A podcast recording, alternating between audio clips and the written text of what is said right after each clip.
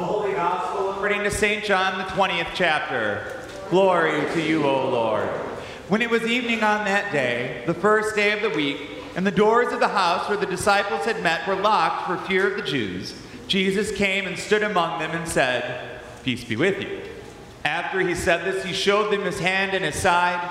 Then the disciples rejoiced when they saw the Lord. Jesus said to them again, Peace be with you. As the Father has sent me, so I send you. When he had said this, he breathed on them and said to them, Receive the Holy Spirit. If you forgive the sins of any, they are forgiven. If you retain the sins of any, they are retained. But Thomas, who was called the twin, one of the twelve, was not with them when Jesus came. So the other disciple told him, We have seen the Lord. But he said to them, Unless I see the mark of the nails in his hands, and put my finger in the mark of the nails in my hand in his side, I will not believe. A week later, his disciples were again in the house, and Thomas was with them. Although the doors were shut, Jesus came and stood among them and said, Peace be with you. Then he said to Thomas, Put your finger here and see my hands. Reach out your hand and put it in my side. Do not doubt, but believe. Thomas answered him, My Lord and my God. Jesus said to him, Have you believed because you have seen me? Blessed are those who have not seen and yet have come to believe. Now, Jesus did many other signs in the presence of his disciples, which are not written in this book, but these are written so that you may come to believe that Jesus is the Messiah, the Son of God, and that through believing you may have life in his name. The gospel of the Lord. Praise to you, O Christ. Grace and peace to you from God, our Creator, and our Lord and risen Savior, Jesus Christ. Amen. I have consumed enough true crime podcasts to have a new aspiration in life. One day, I hope that I can be called upon to be a witness. I think that's an amazing thing. I mean, talk about an important role to play in our judicial system in a courtroom the witness. Sometimes a case can hang in the balance depending on the testimony of an individual. Maybe it'll, it'll, get someone off for a crime they didn't do, or maybe it'll help us to, to lock up the bad guy we never thought we would catch. Now, I don't know much about witnesses, but Wikipedia told me that there are three major kinds of witnesses out there. The first is a character witness which up until I began my research, I literally thought was you go in and play some sort of character or something, but that's not actually what it is. You actually witness to the character of the person standing on question, right? It's, it's their history, it's their personality, it's to sort of corroborate are they who they represent themselves to be.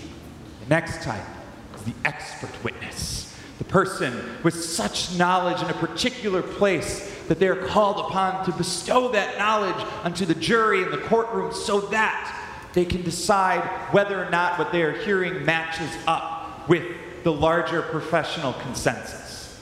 then that got me down this rabbit hole. How do you become an expert witness exactly? And what I realized is, well, I'm not sure how you become one. I know where you can find one. The Prime Experts Group is a website where you can literally search for an expert witness to invite to your next courtroom party.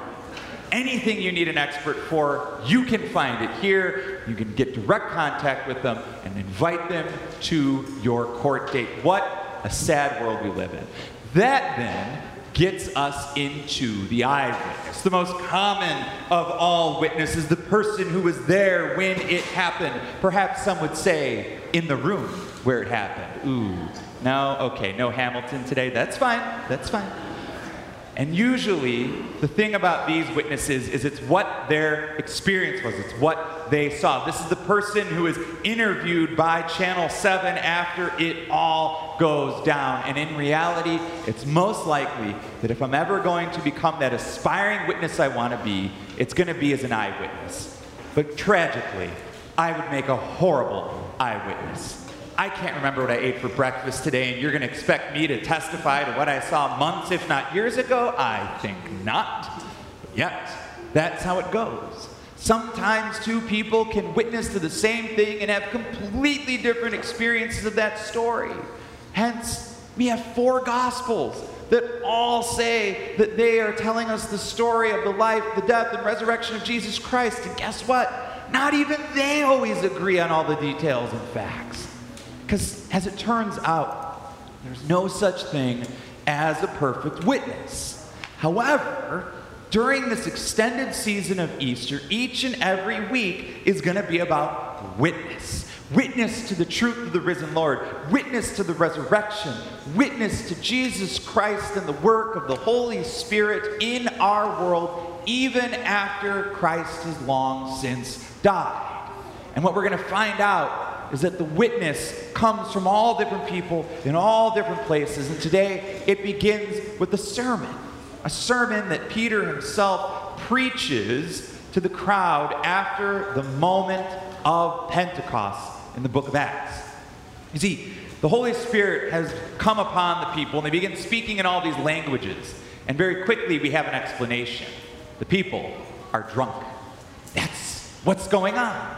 So Peter stands up and says, I think not. I have witnessed what's happened. I know what's going on. And at the end of his sermon, we heard he says, And you too are all going to be witnesses of this risen Lord as well. We are witnesses to the risen Lord, but there's one little problem. That problem is like, I don't know, 2,000 years worth of time passing.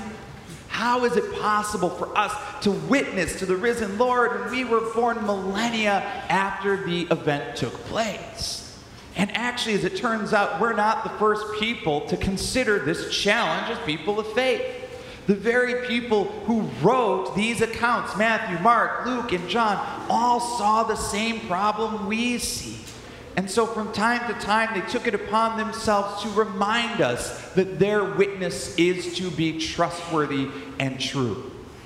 Take, for example, the disclaimer that John's gospel gives us. Over and over, actually, John's gospel will do this. He'll, he'll tell us something and then tell us why it's trustworthy. Good Friday, for example. Jesus is hanging from the cross. His side is pierced with a spear and outpours water and blood. And in that moment, there's a parenthetical aside that says, He who saw this has testified so that you may believe his testimony is true and he knows he tells the truth. John gives us a character witness to the person who witnessed. John tells us this is an expert witness and we can believe him because he's trustworthy and true. One of the problems I have as a pastor is that people instantly want to make me the expert witness when it comes to matters of faith. All right, you've got that fancy degree, you've mastered the divine or whatever it says on it. Clearly, you can answer all of my questions, and I will tell you this people have a lot of questions when it comes to their faith. And the experience I've had is that they need these questions answered in order to hold that faith, which I think maybe is a little much. But it doesn't stop people from coming to me and saying things like, uh, How is it possible for a person to live inside of a giant fish without, you know, dying for three days? Right, Pastor? Come on, can you explain that one to me? Or, hey, can you tell me, how is Jesus really present in the bread and the wine? I mean, I know it's a mystery of faith, and it has been for thousands of years, and Jesus never explains it. But, Pastor Zach, could you explain it for me? I just need to know, right? Or, how did the virgin birth come about? Look, guys, Sunday school is not the time to piece that one out, right? We're not doing that today. Or, or my, my all time favorite is why do bad things happen to good people? Look, if I had the answer, I would have written a book. And if I would have written the book, we wouldn't be talking right now. So that's how this works, right? This is this place, though. People want me to be this expert witness, but the reality is, I, like you, am a questioning believer. I'm a questioning believer. I have the same questions you have. I dwell in the same mysteries of faith that you dwell in. Every week, we profess our faith in the words of one of the creeds. Last week, in our celebration of Easter, it was the Nicene Creed. This week, in the celebration of the second week of Easter, it's the Apostles' Creed. Regardless, they all start the same way I believe, or we believe. And even when I say that I believe or we believe, there are things I still struggle with. There are still questions that linger. Do I believe in God, the Father Almighty, creator of heaven and earth? Absolutely. You know what I'd like to know? How did God create everything? Because all I hear is scientists trying to figure that out, and I'd like to give them the answer, right? Or I believe in Jesus Christ, God's only Son, our Lord, who's going to come and judge the living and the dead.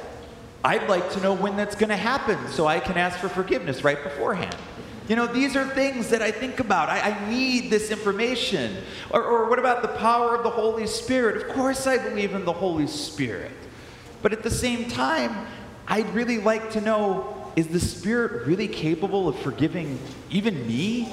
Even all my sins, like forever without question? I struggle with these things too. But when it comes to our faith, we don't need to necessarily have all the answers to be able to witness and to believe in God, to be able to share our belief of God with others. Because that's sort of the conundrum today, right? Eyewitnesses. What about all those eyewitnesses who had the luxury of seeing the resurrected Lord in front of them, who have died long, long time ago? Well, our gospel writer sees the problem. And so the gospel writer blesses us and says, Blessed are they who didn't see the resurrected Lord and yet believe, which is kind of a good tactic. If you know your entire audience is going to fall into that camp, you might as well bless them and tell them they're special for it. Pretty good writing, John. And it works. We're all blessed. Even if we weren't there to see the physical resurrection of Jesus Christ, we've been blessed and have been told we can come to genuine faith nonetheless. I may not have seen the resurrection happen, but I witness to the power of the resurrection all the time. I see the power of the resurrection at work in a community of faithful people who gather together as questioning believers to profess their one faith in the true God, who gather over meals, who gather over worship, who gather in service to others. I see the power of the resurrection at work here. I've seen the power of forgiveness that comes with the resurrection. Peter talked about that today in his sermon the power to be able to forgive or retain sins. I've seen that relief that washes over us when we are forgiven or forgive.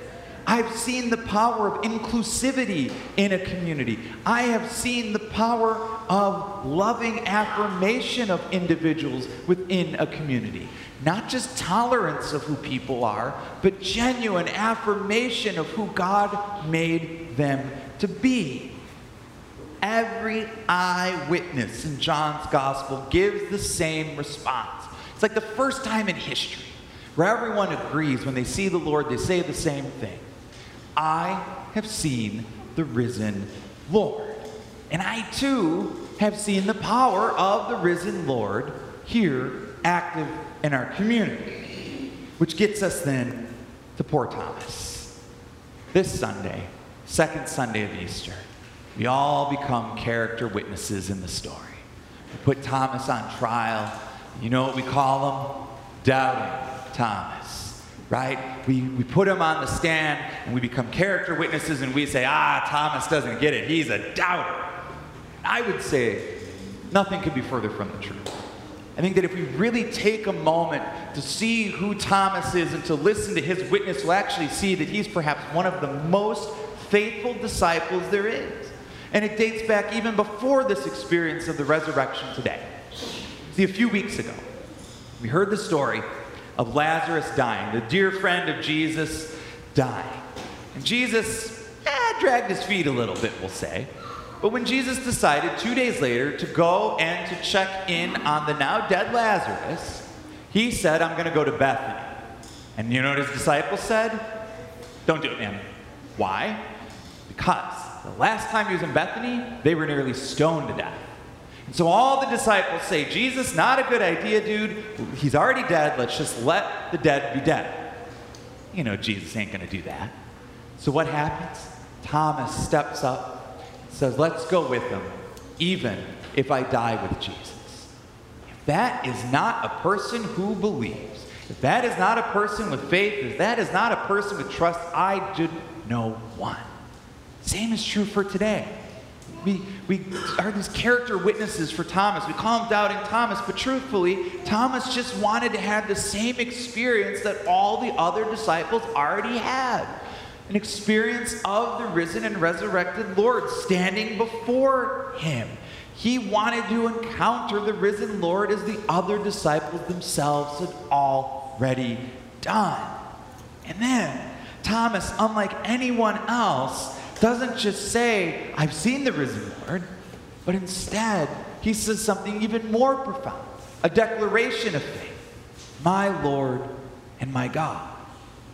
He affirms his belief in Christ as his Lord. He affirms his belief that Jesus is indeed God. We may not have been alive to witness to the moment of the physical resurrection, and yet we are called to witness to the power of that same resurrection each and every day as people of faith. Sometimes we're called upon to be expert witnesses, sometimes eyewitnesses, and sometimes even character witnesses. Regardless of how you witness, I assure you that you do.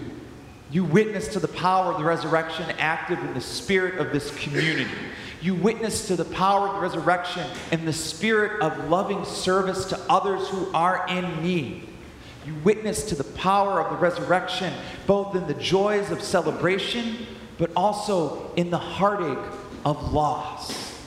You witness to the power of that resurrection in the bread and the wine that we share. Because look, no witness is perfect. Only Christ is.